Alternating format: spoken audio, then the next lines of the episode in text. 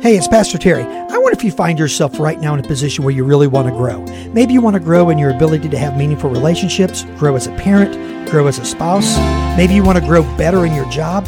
Well, there's one thing for sure that will determine how far you get to go, and that's the people you hang out with. Ben Franklin said it like this If you lie down with the dogs, you're going to get up with fleas.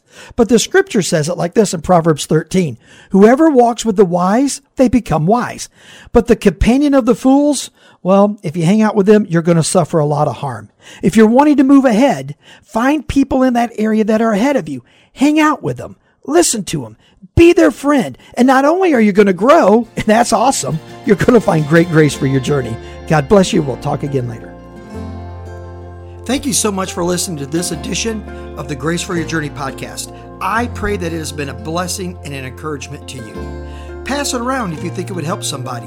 And we look forward to you dropping by again for another episode of the Grace for Your Journey podcast.